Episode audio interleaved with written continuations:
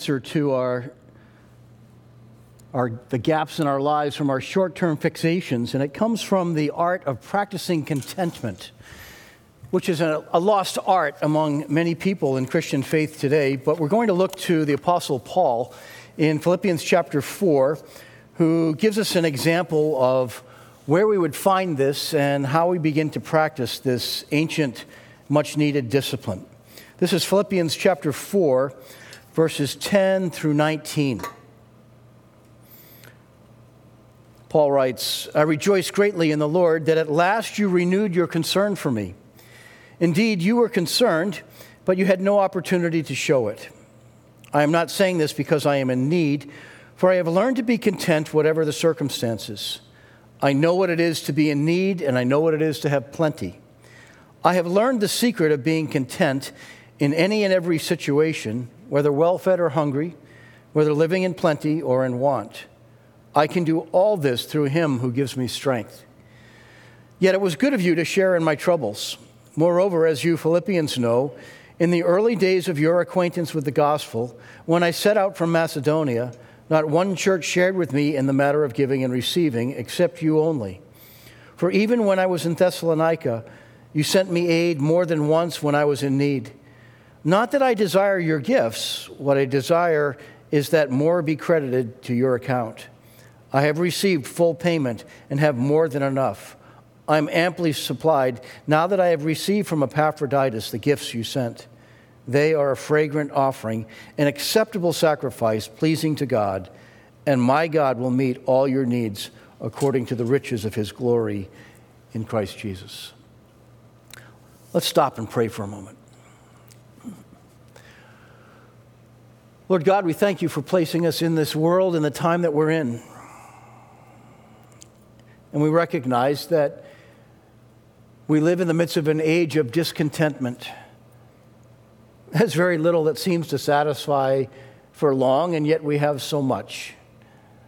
So I ask that uh, you would give us the ability this morning to focus in on, on your word and the wisdom that you have for us but also that you would continue your work in developing our, our hearts and our approach to life as we try to follow after Jesus and learn from those who walked most closely with him.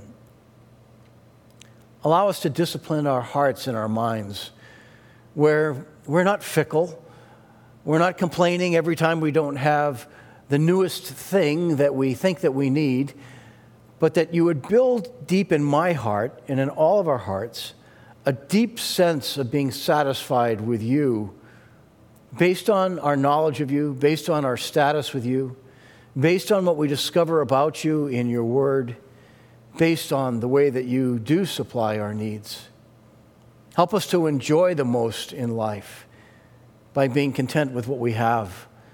Even as we struggle and wrestle for change in the world, and for wisdom to know how to balance that desire to see your kingdom come and all the values that will one day be played out in the world to, to be ours now, and living in the midst of a world that is wonderful yet broken and in transition.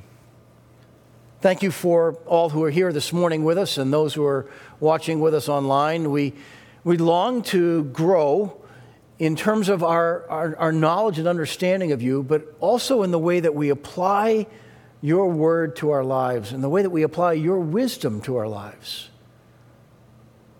Lord, forgive us for our sins. Forgive us for our omissions.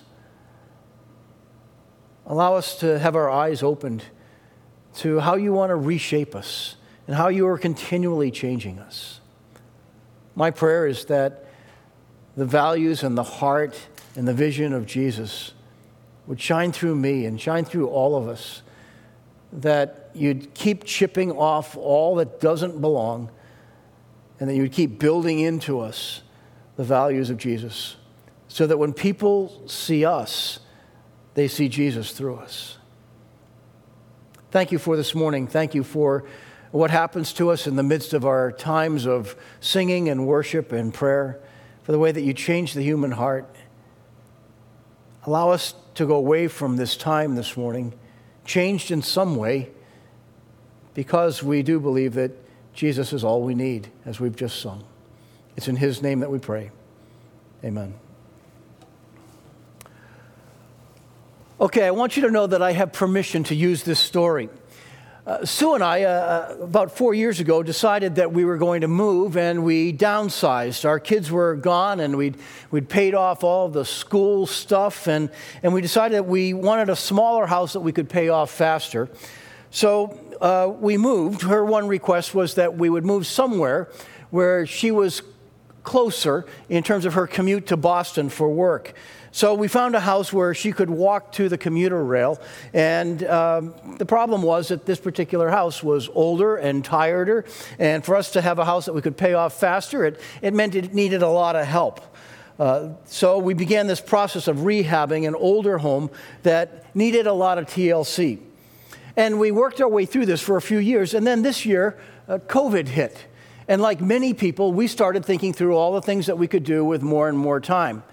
So we got to the end of this particular summer, and uh, we realized as we were just listing all the things that we had pulled off over the last couple of years, we'd painted every single room in this house, I'd patched holes in the walls, we had had one bathroom completely gutted and then reinstalled. Uh, we painted the cabinets in the kitchen and put in new countertops. On the first floor of our house, we put in all new oak floors. And then we had Russ Boydlow come and he strengthened our back deck. And Derek Stearns was hired and he put in granite steps in the front. And we took on some other projects. And then finally, this summer, I painted the entire exterior of the house. I've got news for you. 40 years ago, when I did that for a living, it was a whole lot easier than doing it at 60 by myself. And we got to the end of the summer, and when I climbed down from my ladder for the last time, I thought, this feels good. I'm done. I'm through with coming home almost every single day and having another rehab project to do. And then Sue and I took a walk a few weeks ago. and she said, You know, I've been thinking about what we should do next to fix out the house. And this entire list began flowing out of all the changes she wanted to make. And, and I realized that the rooms that we painted over the last few years, we're going to paint again. And some of the changes that we made, we're going to rip out and we're going to do something better. All this shows how hard it is to be content for very long with the way things are at any given time. Now, I want you to know that Sue and I are doing this together, and I'm not picking on her. In fact, she was the one that, I, that suggested I even use this illustration because it reveals to us that no matter where we think we're at and how much we think we've improved things, we don't rest very long before we want to bring more change to the situation. I chose to begin with this particular uh, theme this morning because uh, I'm convinced that there's one overarching goal that we need to pursue in the early part of this new year, and that is how to become resilient Christians. And so we began this series a few weeks ago that we're calling Resilient. The subtitle is Building a Faith That Lasts Through Chaos and Change. On the first Sunday in January, I asked this question What building blocks go into the long term development of a resilient faith for you and me today? And so in part one, we talked about the power of faith based on that challenge in Hebrews 12 to fix our eyes on Jesus and run the race marked out for us with all perseverance. And then last Sunday, Pastor Christie gave a memorable talk about the importance of having grit in our lives. Grit is the courage, resolve, and determination to keep pushing forward despite difficulties and even resistance. God is always preparing us for the next hard thing as He produces perseverance and grit in our lives. And this morning, in part three of this series, we're going to focus on practicing contentment. So let me just say good morning to my North River friends. Warmest greetings to everyone who's here with us in the, in the worship center. And my warm greetings to those of you who are watching from home all around the South Shore and in several different states. We're glad that you're with us today. If you find this helpful to your faith development, please tell a friend. Invite them to come with you when you come here to North River if, if you're ready for that step. Or invite them to watch online and talk it over and, and see how you can encourage each other and how you can spur each other on to follow Jesus more closely. I want to raise this question this morning Why is contentment so hard to maintain in our lives? Together in the Word carried a story in 1995 about millionaire William Randolph Hearst. You, you know who Hearst is, the founder of the Hearst newspapers and the owner of that fabulous Hearst Castle in California. Well, Mr. Hearst developed a fortune, uh, or invested in fortune in collecting art treasures from all around the world. One day he was reading the description of a very valuable piece of artwork and he decided he needed, needed to have it. So he sent one of his agents looking for it, and the man traveled all over the world trying to find this one particular piece of art. And finally, after a long period of time, he wired Mr. Hearst and he said, I think we've located that piece of art. He said, Great, where is it? We said, You're not going to believe this. It's in a warehouse that you already own. In other words, here is this man who had to have this very valuable piece of art, was willing to pay a fortune for it, didn't know that he already had it and it was sitting in a warehouse tucked away gathering dust. Jesus said a number of things about contentment, not under that heading, but when we look at them more closely, we realize that was at the heart of some of his statements. For instance, he told us that we treasure the wrong things. In Matthew chapter 6, in the Sermon on the Mount, he said, Do not store up for yourselves treasures on earth where moth and rust destroy and where thieves break in and steal. But store up for yourselves treasures in heaven where moth and rust do not destroy and where thieves do not break in and steal. For where your treasure is, there your heart will be also. Sometimes uh, we don't have contentment because we treasure the wrong things.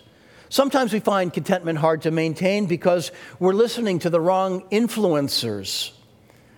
In the same uh, Sermon on the Mount, in the same chapter of Matthew 6, Jesus said, No one can serve two masters. You will be devoted to one and despise the other. Perhaps you are familiar with this notion of people who are influencers with our society. I'd never heard that particular term until a few years ago. We met a graduate student who took great photos of food at restaurants, and then she would post them to her Instagram account. She actually got paid to go out to eat and then post her photos of each dish that she carefully arranged. I thought it was absolute genius. Today, that term influencer is used even more frequently. A number of models, actors, and high profile celebrities make their money as influencers because people who want to follow them buy what they buy and they want to look how they look, and so they wear the clothes that they wear.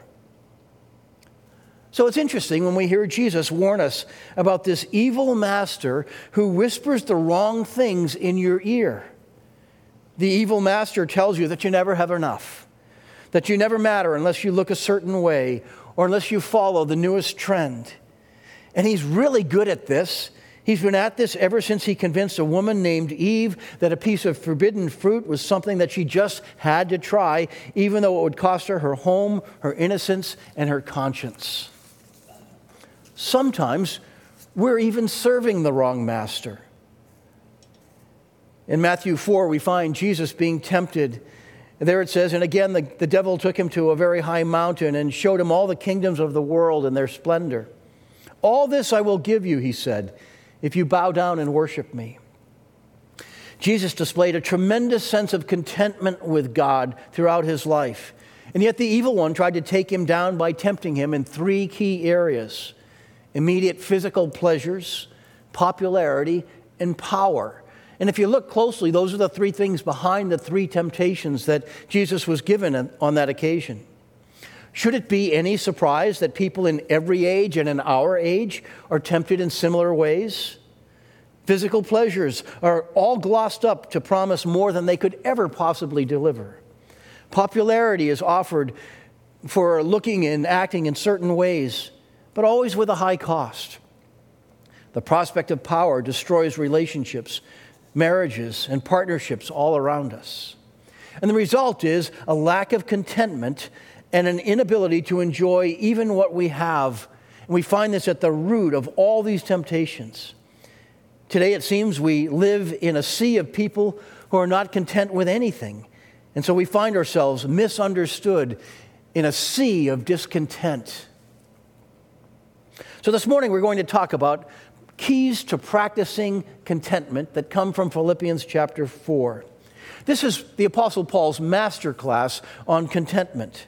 Three steps that he provides for us. Here's the first one know that you're in his hands. You're in God's hands. In verse 10, he writes, I rejoice greatly in the Lord that at last you renewed your concern for me. Indeed, you were concerned, but you had no opportunity to show it. Paul refers to three agents who were involved in the action that he describes in verse 10 the Lord, you, and me.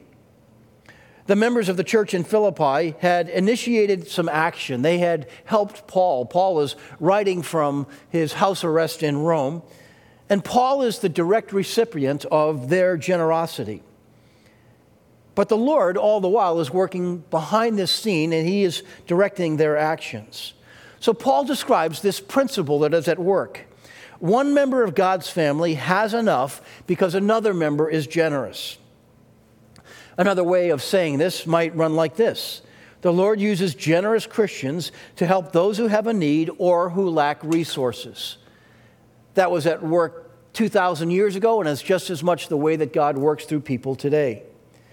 Both parties, in this case, the, the one who is in need and the one who had the ability to give, were following the Lord's leading.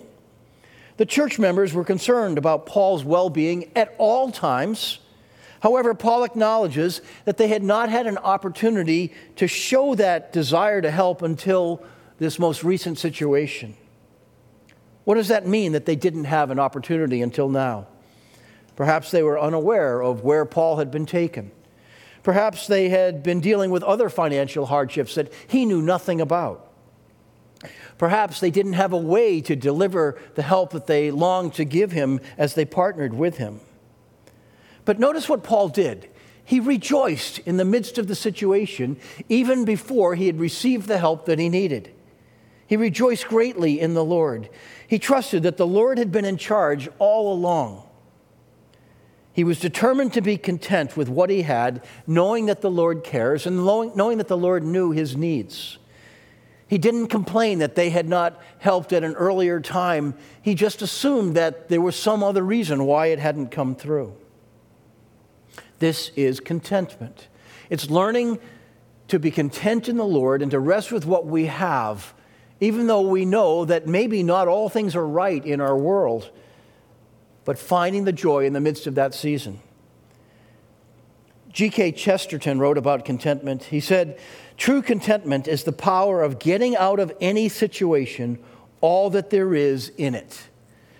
True contentment is the power of getting out of any situation all that there is in it.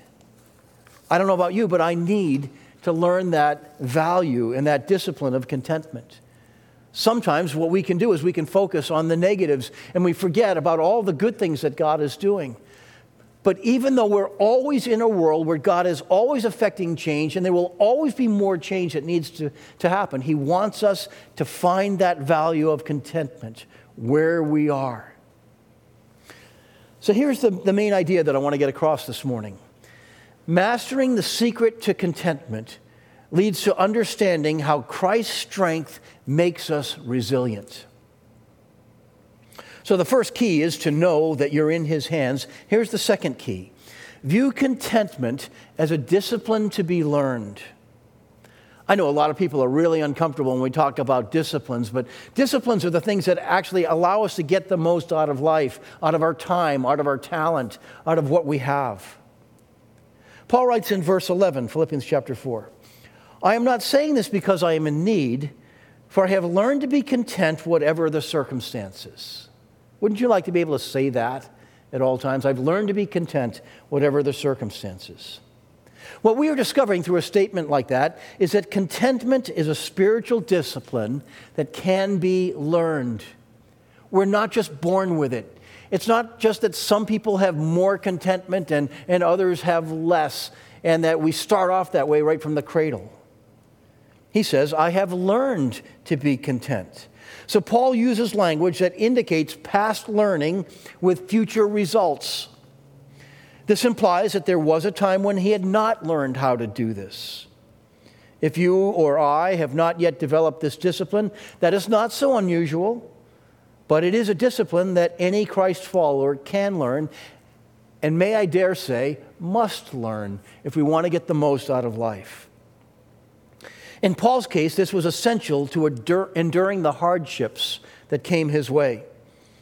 When the Apostle Paul met Jesus and embraced his role, his life didn't get any easier, but his life did become full of meaning and purpose. Paul saw himself as an apostle of the gospel message and as a servant of Jesus himself. So he was determined to go where he was sent, to deliver the message he was given, to overcome every obstacle in his path, to run his race with perseverance. And all the while, he would keep his eyes fixed on Jesus. For all these reasons, he was content to trust in the Lord's timing and provisions. Now, contentment doesn't mean that we fail to address the wrongs of our time. This is Martin Luther King weekend, and I was reading through some uh, of the various quotes of Dr. King. One of the things that he said some 50 years ago is our lives begin to end the day we become silent about the things that matter.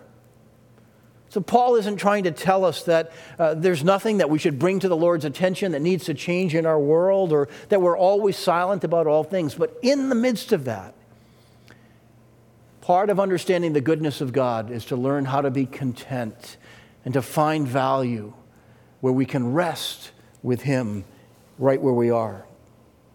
We learn this discipline by trusting that we are in God's hands, trusting that He cares, and that He is always at work behind the scenes. Kevin Roughcorn, a Lutheran pastor in Arizona, puts it this way Contentment is a statement of faith. He explains why this is hard for us because our society breeds discontent. Discontent fuels our economy and drives our politics. We always have to have more. And too often in church, he writes, we don't see contentment as a necessary part of faith. Our perspective impacts how you and I view our situations. Perhaps you heard the story of a group of geography students who were studying the seven wonders of the world. At the end of the professor's lecture, the students were asked to list what they considered to be the present seven day wonders of the world. Although there was some disagreement, the following got the most votes one, the pyramids of Egypt, two, the Taj Mahal, three, the Grand Canyon, four, the Panama Canal, five, the Empire State Building, six, St. Peter's Basilica, and the seventh was the Great Wall of China. While gathering up the, the votes that all the students had listed, the teacher noticed one student, a, a rather quiet girl who hadn't turned in her paper yet. So he asked the girl if she was having trouble with her list. This young girl responded, Yes, a little. I couldn't quite make up my mind because there were so many possibilities. And the teacher said, Well, tell us what you have, and maybe we can help you with your list. She hesitated, and then she began reading what she'd written down. I think the seven wonders of the world are one, to touch, two, to taste, three, to see, four, to hear and then she paused, thinking that maybe she was completely uh, off the, the norm. And she quietly added five to hope, six to laugh, and seven to love. And the room just went quiet. How often we overlook the blessings that we have while we're looking outside at the blessings that we, we hope to see or long for one day. Mastering the secret to contentment leads to understanding how Christ's strength makes us resilient.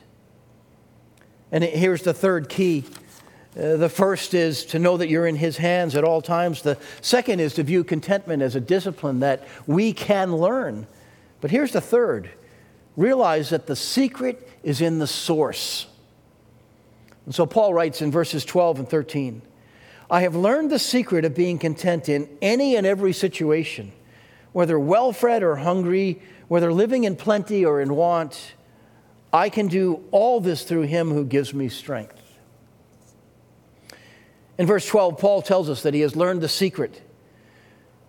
This is the secret of being content. This is not just a conditional contentment, this is a contentment that applies to every circumstance. And so he says, whether I'm in plenty, whether I'm in want, the same secret applies. And then in verse 13, Paul delivers one of the all time most helpful verses in the entire New Testament. He says, I can do all this through him who gives me strength. Now, eh, I'm quoting from the New International Version, the most recent update of that. The older version says, I can do all things through him who gives me strength.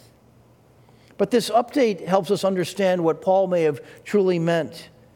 Many, many people have taken Philippians 4:13 out of context as if it is a promise that God will empower us to do anything we ever wish to do in life. And this misuse leads many people to being let down by their misunderstanding of God. The truth is, we can't do anything that we ever want to do. Instead, we find, I can do this. I can do what He calls me to do. I can do what He wants me to do. And I can find contentment through Him who gives me strength. A pastor in Knoxville, Tennessee, Dennis Davidson, puts it this way God does not grant us superhuman ability to accomplish anything we can imagine without regard to his interests. As we contend for the faith, we will face troubles, pressures, and trials. As they come, ask Christ to strengthen you. Folks, as we do this, as we walk through the difficulty of our days and ask Him for the strength to meet every situation, we will find joy in Jesus we will find the secret to contentment. For the secret is in knowing the power of Christ and inviting Him into every single day and how we go through that day. Again and again and again, all of our help comes from the Lord. Even the help that is directed through other children of God is directed by the Lord. Mastering the secret to contentment leads to understanding how Christ's strength makes us resilient. He never puts us in situations where we have everything that we need so that we never need to call on God. Instead, He puts us in situations where we need to call on Him for His strength. And it's as the strength of Christ living through us works its way out that you and I find our greatest joy in life. I wonder if you will pray a prayer with me, whether you're here in the room or whether you're at home. This will flash up on, on your screen but a prayer asking the Lord to give us this ability to trust Him in every situation. If you're here in the room, would you dare to pray this out loud with me? Lord, increase my ability to trust you in every situation so that I can embrace the secret of contentment. When my strength runs out, hear my cry and let me discover you again as the source of all help. I can do everything you ask by finding strength in Jesus. Lord God, my continuing prayer this morning is that you will continue to do your work in us to make us resilient Christians who can roll through times of great difficulty when it seems like all of our world turns upside down. Give us the ability to advocate for the changes that you long to see in the world while we also demonstrate contentment with what you provide and what you've given us already. Lord, we enter this week and we pray as a group of people that you will bring healing to our nation, that you will oversee the transfer of power that happens in just a few days as the, the president's office changes over. We pray that you would give us the ability to express even our holy discontent of things that are wrong in the world in ways that are right in your eyes. Give us the wisdom to find this balance. Right now, it seems like there are so many angry people on either sides of the political fence, on either side of the, the way that we describe faith or lack of faith in this world. Allow us to find such a contentment with you through the strength of Jesus that we find ourselves among those who find wiser words, wiser pathways, ways to build up others and to lift them higher, ways to make a difference and advocate for change while at the same time bringing out the best in each other rather than the worst. Help us to be a part of those people who are so wrapped up in the contentment of Jesus that the words that we say and the actions that we bring into this world reflect His heart and reflect the fact that we trust in a good God and your timing. We pray all these things today in Jesus' mighty name. Hey, friends, thanks for worshiping with me and with us here today. And for those of you who are, who are tuning in, tell somebody else about what you're learning. Invite them into the process. They come with you next week as well. I'm so glad that you're a part of this today.